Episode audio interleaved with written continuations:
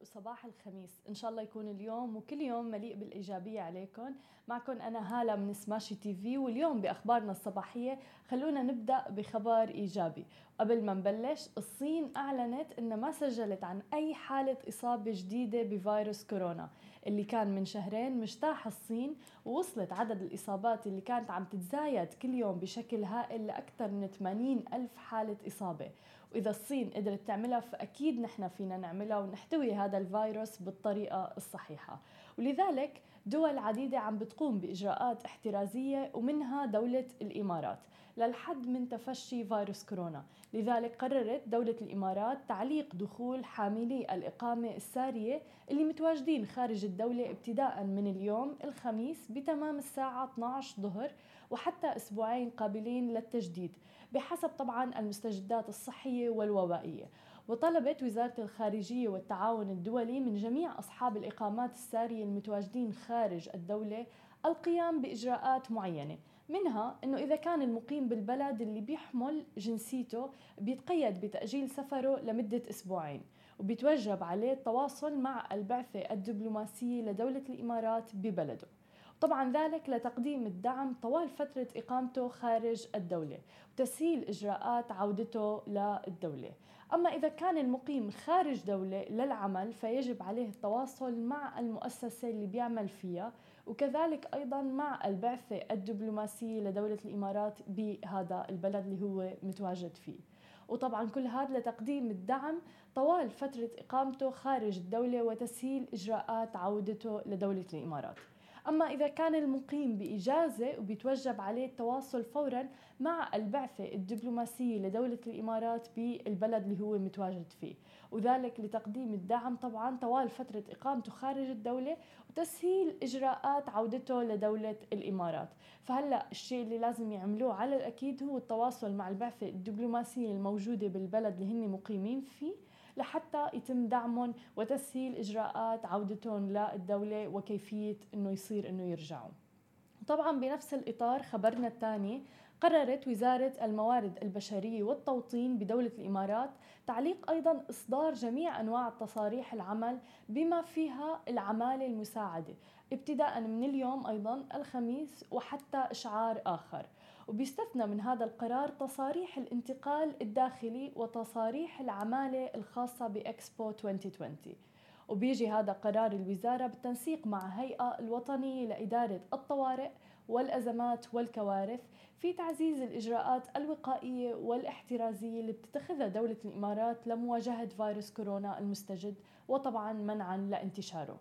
مع العلم أنه عدد الإصابات بدولة الإمارات وصلت ل 113 حالة إصابة و26 حالة شفاء حتى الآن. وأيضا منعا لتفشي فيروس كورونا أعلنت السلطات الإماراتية فرض حجر منزلي لمدة 14 يوم على كل شخص قادم إلى الإمارات. وتم التأكيد أيضا من النيابة العامة أنها رح تطبق هذا القانون بكل حزم لكل من يخالف هي التعليمات.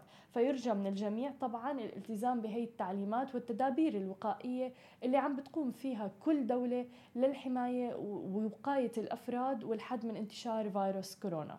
أما عن السعودية وخبرنا الأخير فتم الإعلان عن 67 حالة إصابة جديدة بفيروس كورونا. وقالت الوزارة بالسعودية أنه العدد الأكبر من تلك الحالات الجديدة هو 45 حالة قادمة قبل يومين من كل من بريطانيا، تركيا، إسبانيا، سويسرا، فرنسا، إندونيسيا والعراق. وتم عزله مباشرة من المطار للضيافة في العزل الصحي اللي أثبت فاعليته في التصدي لنقل العدوى داخليا في المملكة. وذكرت الوزارة أن العدد الإجمالي للحالات المصابة بفيروس كورونا الجديد في المملكة وصل ل 238 حالة إصابة.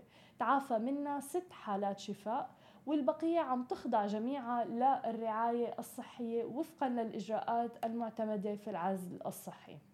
ومنها حالة وحدة بوضع حرج. وأهابت الوزارة الجميع بالالتزام بالإرشادات والتوجيهات لسلامتهم وسلامة الجميع والمجتمع أيضا. ومنها طبعا تجنب المصافحة مداومة غسل اليدين بالطريقة الصحيحة لمدة 20 ثانية والبعد عن التجمعات ودعت كل من كان لديه أي نوع من التساؤلات أو الاستفسارات اللي بتخص فيروس كورونا. التواصل مباشرة مع مركز اتصال الصحة على الرقم 937 مشددة أنه على أخذ المعلومات من المصادر الرئيسية هو موضوع جدا مهم وعدم الانسياق وراء الشائعات. وفي ضمن الظروف الاقتصادية الصعبة اللي عم بتمر فيها المملكة العربية السعودية والعالم أصلا بشكل عام قالت وزارة الطاقة السعودية أنه من المقرر أن ترتفع صادرات المملكة من النفط الخام خلال الأشهر القليلة المقبلة لتتجاوز عشرة ملايين برميل يومياً. إذ تعتزم البلاد استخدام مزيد من الغاز لتوليد الكهرباء بدلاً من حرق الخام. وقالت الوزارة ببيان للسعودية أنها عم تستغل الغاز المنتج بمحطة الفاضلي لتعويض نحو 250 ألف برميل نفط يومياً من استهلاك النفط المحلي مما سيتيح للمملكة زيادة صادراتها من الخام خلال الأشهر القليلة المقبلة لتتجاوز عشرة, عشرة ملايين برميل يومياً. طبعا بنتمنى من الجميع توخي الحذر والالتزام بالتدابير الوقائية من فعلا كل جميع أفراد المجتمع ولأنه التغيير بيبدأ فينا نحن كأفراد آه، أولا. وأكيد طبعا غسيل اليدين كل الدكاترة اجتمعوا على هذا الموضوع غسيل اليدين بالطريقة الصحيحة لمدة 20 ثانية بعد كل استخدام.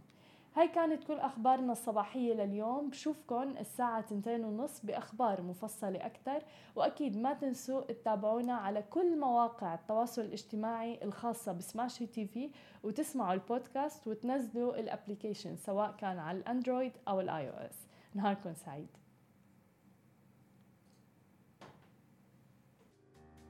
هاي كانت أخبارنا لليوم. تابعونا على كل منصات التواصل الاجتماعي اللي بتتعلق ب Smashi TV. وما تنسوا تنزلوا تطبيق Smashi TV على ال App Store وال Play Store لتتابعوا آخر المستجدات أول بأول.